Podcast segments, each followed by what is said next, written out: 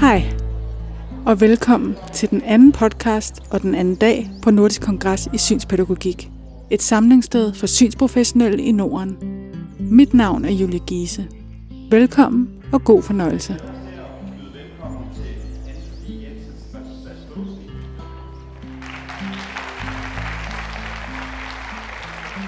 Thank you, and thank you, Lasse. Um, yes, my name is Anne Sofie Jensen Sastrusen, and I'm an authorized psychologist. Vi mennesker bruger vores sociale kompetencer i al social interaktion. Hele tiden. Hvad betyder det, når man har et synshandicap? And even though you think you have a good set of social competences, sometimes you can't follow a script. When you have a visual impairment, it gets even more difficult. And that is why I'm here to talk about social competences with visual impairment today. anne Sofie er autoriseret psykolog på Instituttet for Blinde og Svagsynede. Her arbejder hun med mennesker med nedsat syn og blindhed. Blandt andet med unge og deres familier med fokus på sociale kompetencer. So, the first question we might ask is why do we even need social skills? Well, evolutionary speaking, it has been necessary for our survival to be in a group. Look at this mammoth. As a sole hunter, our ancestors did not stand a chance to hunt this thing. It was important for them to organize in groups for survival, and it's not just hunting for dinner, it's also protection, shelter, everything. Actually, we evolved to live in a group for our survival. Without being in a group, we don't survive. And we need social skills and social competence to adjust to each other and to be able to live in a group. Well, some could argue that today we are not directly reliant on social groups for survival. Especially, I think, during the corona pandemic, it was quite obvious that we could stay at home alone and still get different kinds of food delivered. We could call each other, we could pay our bills. So we don't rely directly on a group to survive. The thing is, nobody told our brains that. So our brain is still that same brain in many ways that developed years and years ago. And our brain thinks that if we are not part of a group, we will die. Different kinds of research. Now, every now and again, at least in Denmark, I think it's a quite a, a universal thing, is uh, research about growing loneliness among older and also among young people as well. Loneliness has a big impact on our psychological well being. And in fact, it's not just our psychological well being, it's also our physical health. Some studies have been done showing that if you're lonely, you have a higher mortality rate. That is, you die sooner than not lonely people. So, these studies also find a clear correlation between loneliness and social competences. That is, if you have a lack or poor social skills and competences, it is more likely that you are lonely.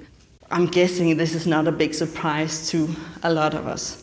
But it's not just uh, loneliness that poor social skills and competences is correlated with. There's a number of other reasons. Well, the associations here are a bit complex. Let me elaborate on that. So, if we have a good set of social skills, it is more likely that we also have a good social network. And what we know from a lot of research in various kind of trauma and all other things actually is that we a good buffer for not developing depression, anxiety and all other kinds of mental disorders is a good network. And it's also more likely that with a good set of social skills we can reach into this network and get help whenever we need it. The opposite is, of course, also true that if we have a poor set of social skills and social competences, it is likely that we don't have a buffer, that we don't have someone who can help us whenever we need it. It is also more likely that if we have poor social skills, that we are more likely to end up in stressful situations. And I'll use an example to illustrate this. Last week, I went to this fun run in Copenhagen with some, some colleagues. when I arrived, I was screamed at by one of the officials because I was parking my bike at the wrong spot.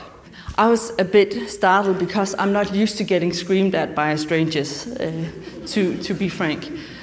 But as soon as, as my initial shock left me, I came to think her life can't be easy if this is her typical first interaction with a stranger. If the, the first thing she does when someone misunderstands her pointing to a, a designated parking area is to scream at, the, at them, then I'm guessing that a lot of people will either scream back or somehow get into altercations, maybe even get physical. Of course, I don't know anything about this woman, this young girl, so could be that she's just stressed out. But let's say that her social skills was all in all poor. It is then likely that she doesn't have a good social network. That when she comes home day after day and saying, Someone new screamed at me today, that no one is there to help her. So, in that way, she's kind of, in quotation, double exposed to different kinds of psychological distresses and unwell being than if she had a good set of social skills. So, to avoid being this double exposed, we need to have social skills and social competences. And that leads us to the next question how are social competences developed? Well, to know something about social competences, we need to visit the American researcher and, psychologist called Albert Bandura and look at his Bobo doll experiments. Maybe some of you have heard about it.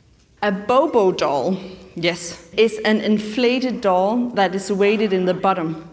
So if I tip it over, it will automatically pivot right back up.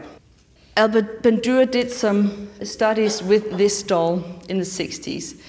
What he did was he took the doll and took an adult interacting with the doll and had small kids look at the interaction. In some cases, the adult would have some kind of aggressive behavior. It could be hitting, it could be kicking, it could be throwing the doll around. And what he saw was that if a child had observed the aggressive behavior, he or she was more likely to also show aggressive behavior when interacting with the doll. And I know that might not be a big wow to a lot of you, but that was actually a big deal in the 60s, where the general idea was the opposite that if we saw someone being aggressive, we were more likely to be non aggressive. So, based on these experiments, Albert Bandura created his social learning theory. And according to this, learning of certain social behaviors is a dynamic process it is based on observation of others. It's combined with our own expectations, our knowledge, our expectations, and the feedback that we get from our surroundings. So, once again, let's elaborate. So, if we look at the building blocks of social skills, we see first and foremost that we have observation. Observation can be both direct. A direct observation is well, you might have guessed it, it's I'm seeing something directly and learning from it. It could be that I do something or I witness someone else doing something. The other thing is symbolic observation. That is, if I read about it in a, a, book or I see something in the movies or in a TV show, anytime it's, well, symbolic of someone else doing it, that's symbolic observation. And the last one is abstract observation. Abstract is more a combination of me puzzling together different kinds of previous knowledge and then my expectation. I build sort of a script of what will happen. Well, to illustrate this, we've all started working at a new workplace. And every time you go to a new workplace, there is, of course, different kinds of subcultures. And some things are okay to do, some things are not okay to do. So if we're interested on what the rules are about being late for a meeting, eh, we could use direct symbolic or abstract behavior to find out. We could either try and be late for a meeting and see how everyone else reacts. We could also observe someone else being late for a meeting and see how people react. Symbolic, well, I could ask a coworker, is it okay if I'm five minutes late for a meeting? And the last thing, abstract, is I could also dig into my brain, figure out from previous workplaces what's the, the rules about being late. Besides observation, we also have feedback. I mentioned it earlier. So, feedback or reinforcement are either nonverbal or verbal. And that is when I do something, people will react on what I do.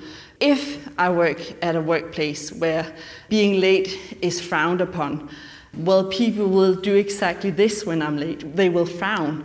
Or they might even just stop the meeting and turn directly towards me and say, That is not okay. It could also be that they smile, like, Oh, okay, it's, it's okay that you're late. So these small verbal and non-verbal gestures, they serve to reinforce or to change our behavior.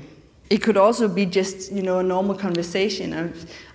If we sit around the table tonight and someone tells a funny story, probably the others will smile and nod and say, go on, or what happened, or if I was telling the story, I'd notice people gasping or doing something, and that could also uh, kind of adjust um, my behavior. And of course, last but not least, we both have practice. I need to do this again and again and again because maybe the people I was talking to just didn't have a sense of humor. Uh, and then I've tried again and again and again, and no one laughs. And maybe my bad jokes about something very inappropriate, uh, maybe it's me and, and not them that's something's wrong with. So I have to practice and I have to adjust. The last one was um, expectations. What are social competences? And on the screen now you see the American Psychological Association, and their uh, definition of social competences is that it involves the ability to evaluate social situations and determine what is expected or required to recognize the feelings and intentions of others and to select social behaviors that are most appropriate for that given context. It is important to note, however, that what is required and appropriate for effective social functioning is likely to vary across settings. We need to know what is expected is different from context to another context and with different people. So when we tonight go to the gala dinner and we have food and we have wine, my guess is that the conversations around the tables will be different from when we have food and wine with our best friends. There's also actually a distinction between social competences and social skills. And in my talk, I am afraid I might use them interchangeably, but they are two different things because social skills are defined as socially acceptable learned behaviors that enable a person to interact with others in ways that elicit positive responses and assist in avoiding negative responses. So, social skills is a part of social competence, but it's not the same. Competences are more complex, and it's often also social skills that we can directly train. From this general focus on social skills and social competences, let's zoom in on what is unique for the people we are most often working with visually impaired people and especially young people. So we've established that they are important. We've established that they are taught, they are developed, they are learned through dynamic process of observation, of uh, expectations, of feedback and reinforcement, and of course of training. When you have a visual impairment, some of these functions become difficult if not even impossible. For instance, direct observation. Well, it's quite clear that I can't just visually see what someone else from the other side of the room is doing. And I know that we all know that, but sometimes we as fully sighted tend to forget how much information is actually being given through our eyes, through our vision, information and communication as well. For instance, if someone would walk in from the back right now, I would uh, right, direct them to there's a, an open seat over there, without the words, of course. Or I could smile. These nonverbal signals that we give each other, for instance, like smiling, they, they give us some kind of reward. And it is, in fact, true that if I smile to someone, then they will feel this immediate sense of well being. And it's a part of uh, connecting with someone, it's a part of making this social alliance. And it happens on this instinctive level. It's, it's where our brain is still that mammoth hunting ancestor years and years ago, but it's still that function like mm, a smile, I'm welcome. So these rewards is difficult to get if you have a visual impairment. Of course, you can get other kinds of rewards when someone laughs at your joke, or someone pats you on the back, or something tactile or something uh, auditory. But they are cut off from some of these gifts. We could think about Zoom meetings just for a moment. I don't miss them at all, but, but let's just think about them. Often we did what we had to do in, in Zoom meetings, but sometimes the screen was frozen, or the video feed was delayed, or someone just turned their uh, camera off. And all of this gave the Zoom meetings a kind of unsatisfying element. Some of them might have been quite all right, but this social engagement and social level, it was very unsatisfying. And that can happen when we don't get this visual feedback from each other the, the checking in, the, the eye contact, the, the acknowledgement of the other person. So, one thing is the positive feedback or the positive reinforcements I'm getting. The other thing that I'm lacking if I have a visual impairment is the corrective feedback.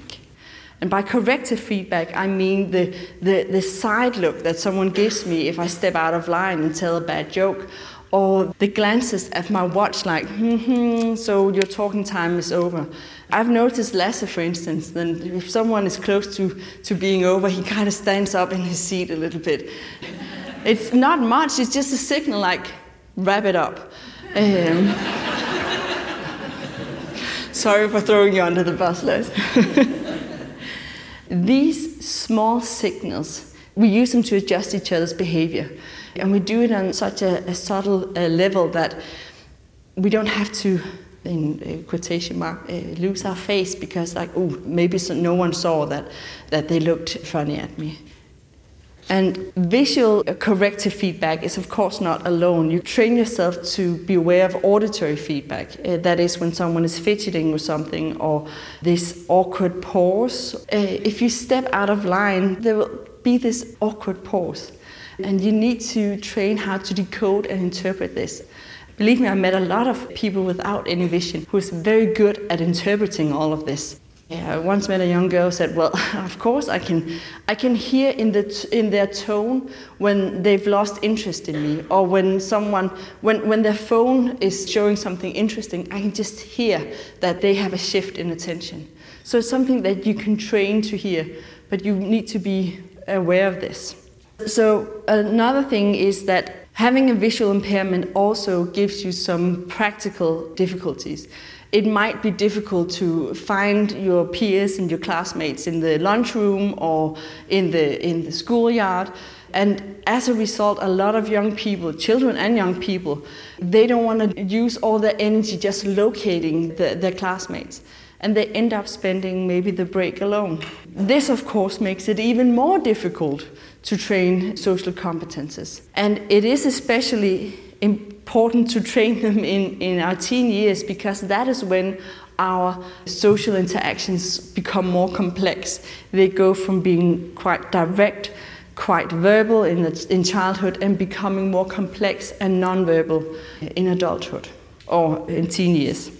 So let's look at some of the research that's been done with, with young people with visual impairment and their psychological well being an older Finnish study. They did a study with 14 year olds, interviewed them about different aspects of psychological well being, of loneliness, etc. They found that when they compared a group of visual impaired young people with fully sighted peers, there was no difference in terms of depression and stress systems and, and mental well being, all in all. What they did find was that the group of visually impaired people tended to have smaller group of friends, and they also reported fewer dating experiences and more difficulties in making friends.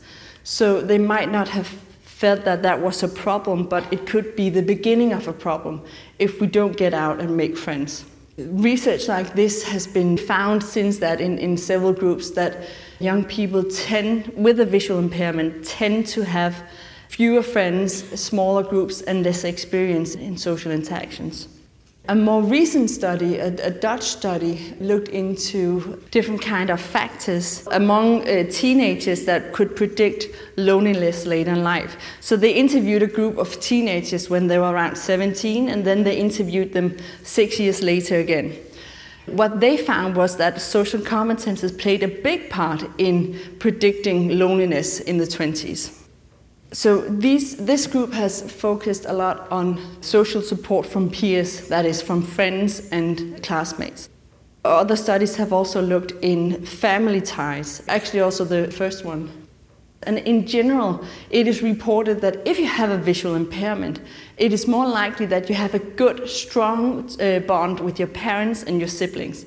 The thing is, if we look into how much that predicts loneliness, we find, and this is a third Dutch study, that found that parental support, that is, support from parents, had nothing to say about loneliness later in life. What did have something to say was peer support. That is, if you had friends, if you had a big group of friends, that could predict loneliness later in life. And this was done over a 20 year study. This could be explained by the fact that when we grow up, when we leave our childhood, become teenager, and strive to be adults, our social focus change. We leave our family, our safety there, and we look for a new kind of family in our friends. So a lot of people search outside the family for a new social network, which is good. But if you are, uh, have difficulties in forming these bonds, this makes this period even more fragile. So the general conclusions is that if you have a visual impairment, it is more likely that you have a smaller group of friends and you have lesser experience in forming different kinds of social relations. So this leads us to the final point of my talk today. How can we, as professionals working with uh, visually impaired young people, help in the development of social competences? Well, the first one is knowledge, both of why and of how. So the young people with a visual impairment, of course, needs to know why it's important, and the parents needs to know this as well. It's also, of course, in this area that we could be aware of the signals that we're sending out. If we don't look at the people that we're talking to, and this is true for some people who don't have any vision because they use their primary sensory organ, which is their ears. So they turn their ears so they can hear you talk, which is actually quite polite. But when we're fully sighted, we feel rejected. And that is rooted deeply within us. We, we can't change that. So, young people and adults but now I'm talking about young people with visual impairments need to know basic social interaction skills. They need to know about the signals they're sending out. And secondly, the, the how is that we need to be able to know how we, we can train this. How do we develop social competences? For some, it might be relatively straightforward also to know the structured rules in school, for instance, like turn taking or what do you do in group work? You raise your hand if you want to say something. That can be straightforward to know, and, and if they don't know it, children or young people, this could be a good place to start. Uh, what is more complex is the unstructured settings. By this I mean breaks in school or the time around when, when we get off our jobs or, or school and, and we want to do something. This is unstructured and, and this can be difficult to decode. I've heard uh, some uh, young people with a visual impairment say, I, I don't want to do uh, what they want to do. I, I don't want to go to the movies. I don't want to go to a football match because I can't see. I can't see the screen. I can't see the field. I don't know who's scoring or whatever. And this is true, of course, it's true. But the thing is, they don't go to a football match or to the movies to actually see the movie. They go and we go to be part of the group. We go to be part of this social community. And if you miss out on that, you also miss out on the conversation the next day when the rest of your classmates come back and say, Oh, he almost caught the ball, or something big happened. Or you could miss out on just a normal conversation happening in the movies or around the movies buying popcorn. So it's not for the activity that we participate, it's for the community. Studies of how friendships are formed is quite interesting. They found that friendships are formed out of proximity.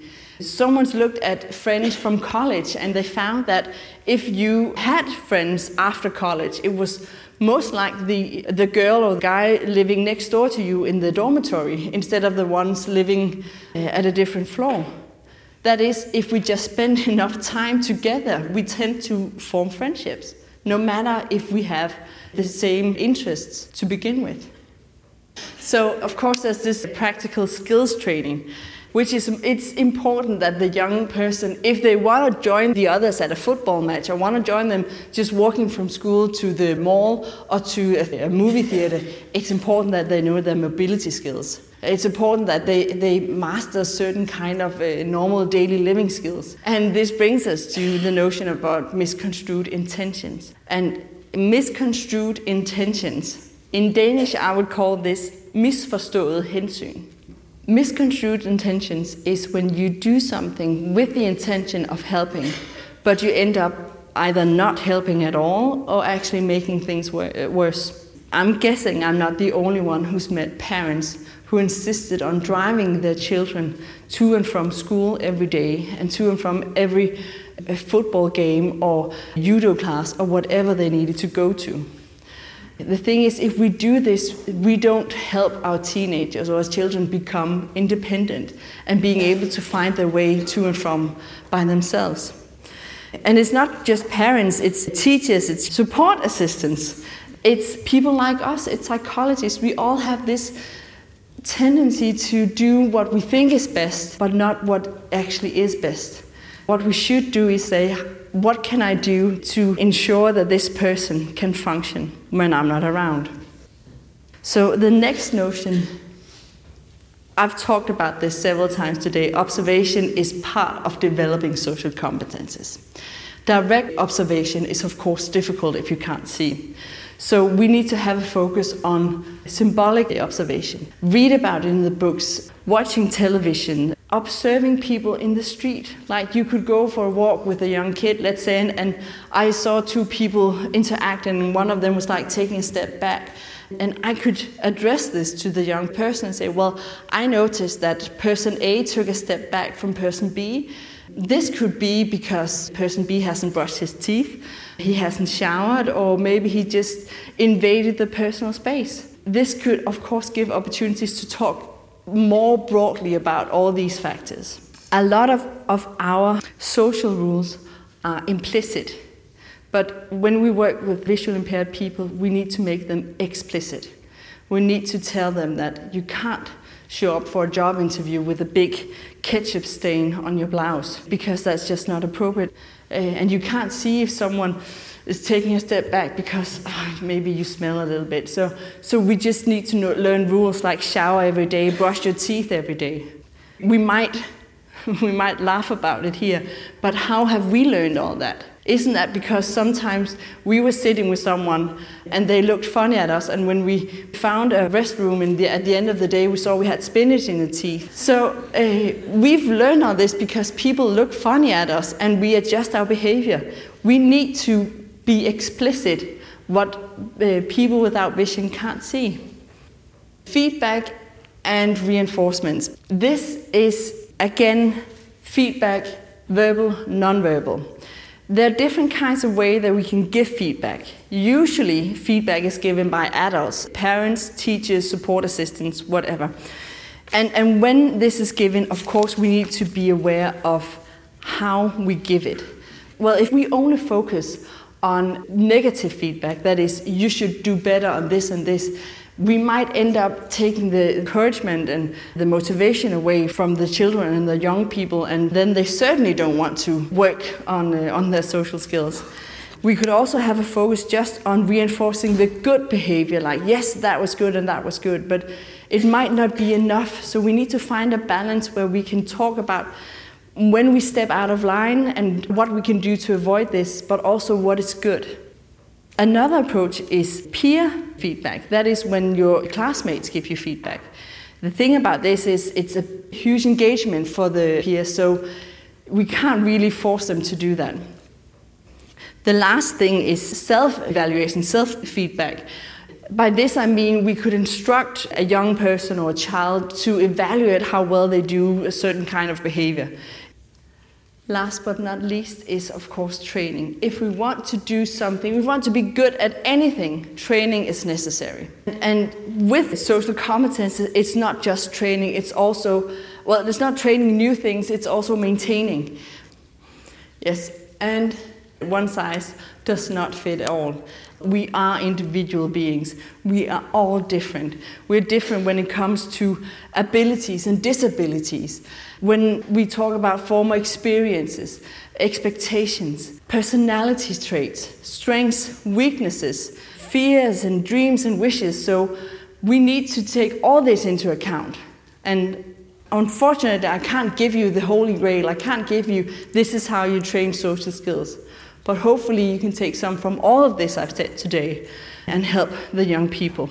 And I'll leave you with this notion that being human is being social. And the fact that you have a visual impairment does not change this. But it can make development of social competences and social skills even more difficult. So it's important that we, as vision professionals, give attention to social skills and social competences, because then we can help prevent different kind of psychological distress and help with inclusion and also more independence.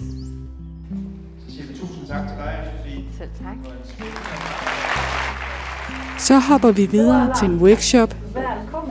Jeg heter Inger Lene Hustuft. Jeg er syns- og mobilitetspedagog og jobber for Statped i Norge. Hva tenker dere hvis jeg sier at det er mulig å skrive en tekstmelding mens du kjører bil uten å bryte loven? I Norge så er det i hvert fall mange tusen kroner i bot for å fikle med telefon mens du kjører bil. Hun gør oss klogere på iPadens hemmelige funksjoner. Det er tre ting som jeg tenker at dere skal lære i dag. Og det er at det er kjempeenkelt å få telefonen til å lese opp for dere. Eller iPaden. Nå sier jeg iPad eller telefon litt sånn om hverandre. Og så skal jeg lære dere hvordan det er enkelt å bli kvitt all reklame i nettavisene. Og at du da kan skrive en tekstmelding mens du kjører bil.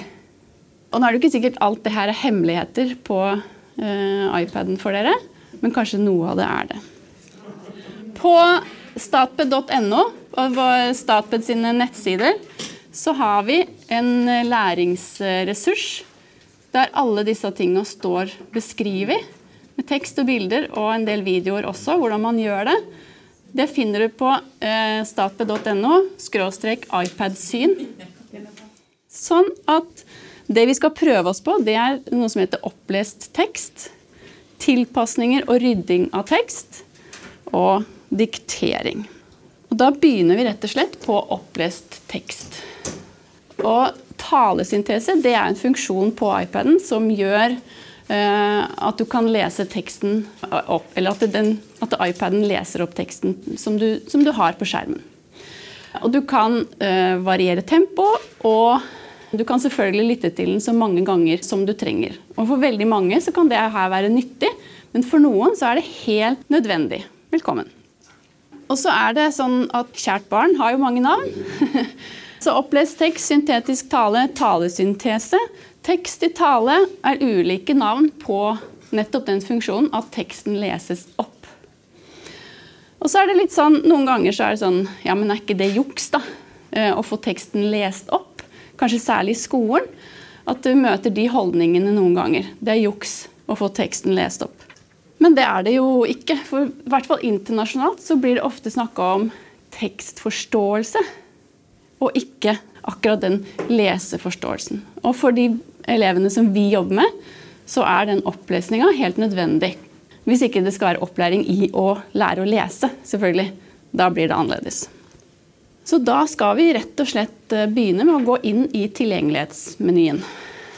Og da er det innstillinger-appen under tilgjengelighet og opplest innhold. Og her er vi inne i menyen for opplest innhold.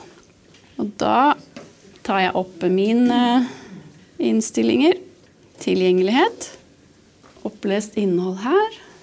Og så skal de to øverste de skal være grønne. Eh, de skal være huka av, sånn at eh, iPaden leser opp markering, og at den leser opp skjerm. Hvis, eh, da går jeg inn på notaterappen min. Eh, nå når vi har satt på les opp markering og les opp skjerm, så gjør iPaden akkurat det. Hvis jeg markerer en tekst, da holder jeg fingeren inne på et ord. Og så skal vi se Ja, marker. Og så drar jeg de der håndtaka for å markere. Og nå har jeg markert Jeg kan ta med den første der òg, kanskje. Skal vi se. Der. Nå har jeg markert. I dag har det vært regnvær. Og det som skjedde når jeg huka av for les opp markering, det var jo at i den menyen som dukker opp når jeg markerer tekst, så står det nå 'les opp'. Og hva tenker dere skjer da hvis jeg trykker på den? Skal vi prøve? I dag har det vært regnvær. I dag har det vært regnvær. Så det er jo én måte å gjøre det på. Det å markere tekst, det krever jo at du ser den teksten du skal markere. Så det er det ikke alle som får til. Men vi har jo også huka av for eh, les opp skjerm. Og det jeg da gjør, da finner jeg fram to fingre. og så begynner jeg på utsida skjermen. Jeg begynner rett over der skjermen begynner, og så drar jeg de to fingrene nedover. I dag har det vært regnvær i Bylund i Vannmark. Og da leser hun opp det som er på skjermen. To fingre. Og så begynner jeg vi se, Nå rekker jo ikke jeg opp der, men jeg begynner rett på utsida av skjermen og drar de to fingrene ned og inn på skjermen. Men da når jeg setter i gang talen, så får jeg også opp en meny. Hvis jeg trykker på den pila som er eh, helt til venstre der, den går også inn av seg sjøl, så, så flytter, flytter den seg og blir bare et lite ikon hvis den er i veien. Men her kan jeg også stille på hastigheten. En og en halv gang, to ganger og en halv gang. Så hvis jeg setter en prøve på to, da Og så tar jeg en gang til. I dag har det vært regnvær i Bylund i Vannmark. Sjanselle, kolonne 1, plass 1. Ja, nå har jeg fått satt inn en eh, tabell. Skal vi se Sånn. Borte. Ja. Men det her, det er jo en funksjon som jeg eh, kanskje tenker at det er en del av dere som visste fra før av. Ikke den? Nei? Så, så bra. Da har én hemmelighet avslørt for deg.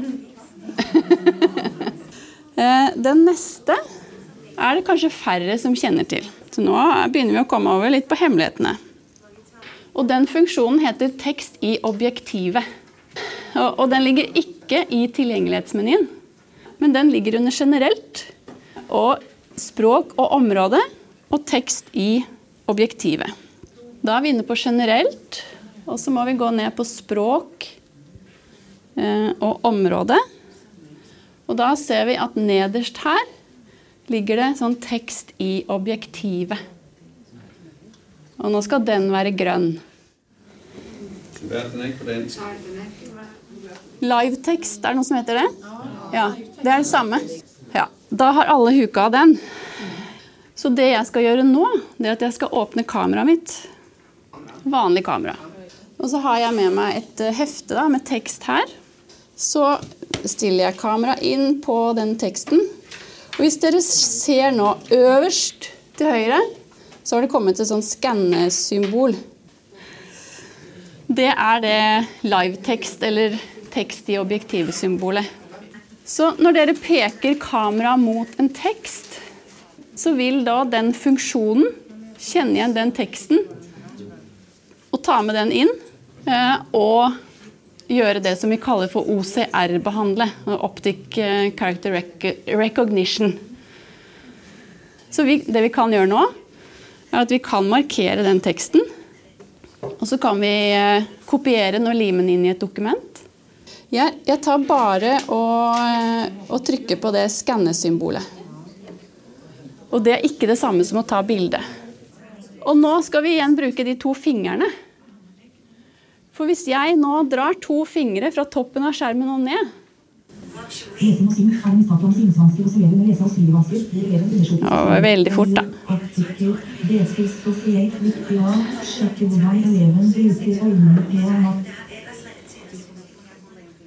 Så da Hvis du har med deg telefonen i lomma, så kan du holde telefonen foran en tekst, og så kan du få den lest opp der og da med å bruke les opp skjerm-funksjonen. Den fungerer også på pen håndskrift. Og så er det, når dere, når dere bruker tekst i objektivet på norsk og dansk og svensk, så er det sånn at den klarer ikke æ, ø og å.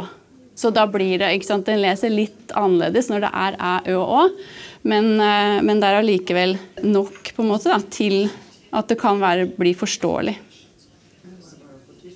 Eh, og så eh, kan man også bruke denne funksjonen i eh, notater-appen. Så da finner vi fram notater, og så trykker jeg på det kamerasymbolet øverst der. Da får jeg opp noen valg, og det jeg skal velge nå, det er scan tekst. Da dukker det opp et kamera nederst, og så er fortsatt notater-appen øverst. Så holder jeg den over teksten her. Og da kommer eh, skannesymbolet opp. Jeg trykker det, og så setter den teksten rett inn i notater-appen. Men her ser dere jo da at det er æ og å har den ikke. Så da må du inn og rette, eh, rette den teksten. Og så, den funksjonen her, det stopper ikke der. Nå er jeg inne på kamerarullen min. Eh, og så har jeg tatt litt sånn bilder av det som har skjedd eh, i dag. Og der er det jo ofte tekst da, på de bildene. Eh, så da velger jeg meg det bildet her fra han Morten i går. Og, men på min, min iPad nå så er det det skannesymbolet. Det er nederst her. Når jeg trykker på det ka- skannesymbolet, men da ble jo all den teksten markert. Og så, og så to fingre, lese opp skjerm.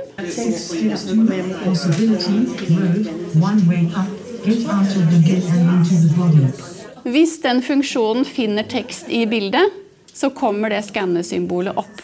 Hvis den ikke klarer å finne noe tekst i bildet, så kommer ikke det symbolet opp. Du kan markere all teksten som den eh, finner i bildet, og kopiere det over. For da kan man kopiere, skal vi se, Nå kopierer jeg den teksten, og så kan jeg gå inn i notater. Lim inn. Da går vi videre. Eh, nå skal vi tilpasse teksten litt. Og da skal vi se på leservisning, eller Vis leser, i Safari, altså i nettleseren på iPaden. Eh, og så skal vi eh, sette på større tekst. Større tekst, det er jo også da i tilgjengelighetsmenyen. Går inn i tilgjengelighet, skjerm og tekststørrelse. Og større tekst. Og her kan vi jo da justere størrelsen på teksten. Det er jo et smart tips å tenke særlig for oss som har bikka 40 og har en liten telefon. ja. For den funker jo, for da, Nå ser dere jo at menyen her, eh, bokstavene der blir større. Hvis vi går inn i notater-appen igjen, så har det blitt større der også. Så det fungerer på alle de appene som støtter dynamisk skrift. Men så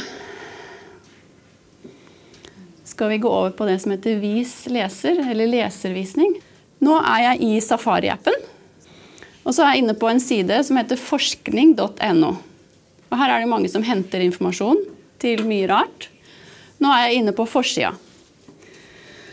Og det er viktig at den leservisningen den fungerer ikke på den sida her, fordi det her er en forside med lenke til mange ulike artikler. Så her vil du ikke få leservisning. Jeg trykker på de to a-ene. Vis leser, den er grå. Det betyr at den ikke er tilgjengelig. Men da går jeg inn på en artikkel. Dagens ferskeste. Her er det reklame. Oppe, nede til høyre, til venstre. Og så ser vi et bilde. Vi ser fortsatt ingenting av teksten på artikkelen.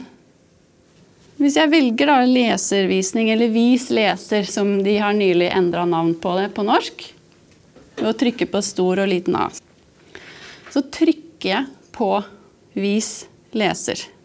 Det som skjer da, det er jo at overskriften kommer øverst. De relevante bildene blir tatt med, og ellers så er det bare teksten i artikkelen.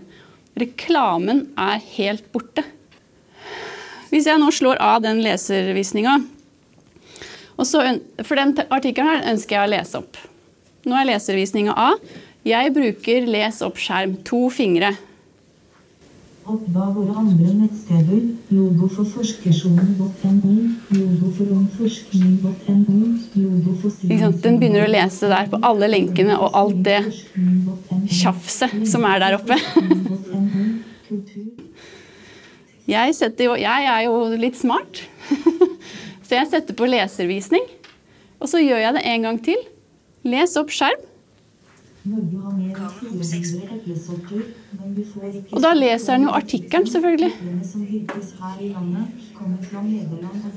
Så hvis man skal bruke nettbrettet eller telefonen til øh, å lese opp øh, artikler så er det her to funksjoner som er kjempefine å bruke sammen.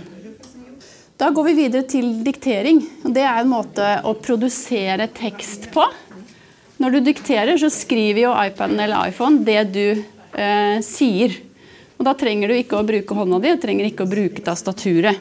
Og så er det eh, mange navn. Kjært barn har mange navn. Stemmestyrt skriving, tall til tekst, talestyrt skriving, diktafon er det noen som kaller det. Diktering. Men det er jo det samme, at det er stemmen som skriver.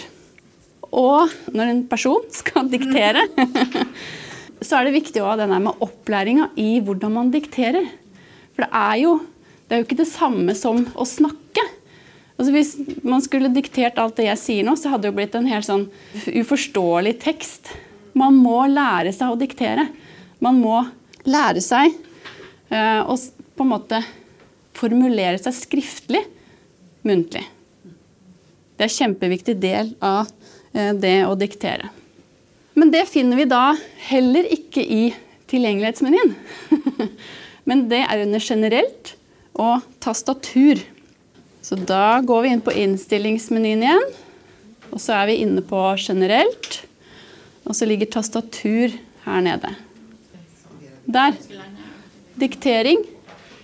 Aktivere diktering. Den må være grønn. Så da går vi tilbake til notatrappen. Vi kan jo bare åpne et nytt notat, da. For det som har skjedd nå ja, Nå var det sånn i stad, for jeg hadde aktivert diktering, men i hvert fall. Det symbolet som kom ekstra, det er den mikrofonen der. Og hvis jeg setter på mitt eksterne tastatur, så er et, mikrofonen fortsatt som et symbol der. Så da er det jo det eh, symbolet jeg skal trykke på for å diktere. Så da prøver jeg meg på det nå. I dag er det meldt mye regn i Billund. Punktum. Så da, nå ble det overskrift og store bokstaver. Det er fint. og den er jo ganske god på å skrive akkurat det jeg sier. Og så kan man også si punktum, utropstegn, spørsmålstegn, kolon, sånne ting òg. Eh, skriver den da som tegn og ikke som bokstaver. Og her er vi jo da inne på den tekstmeldinga.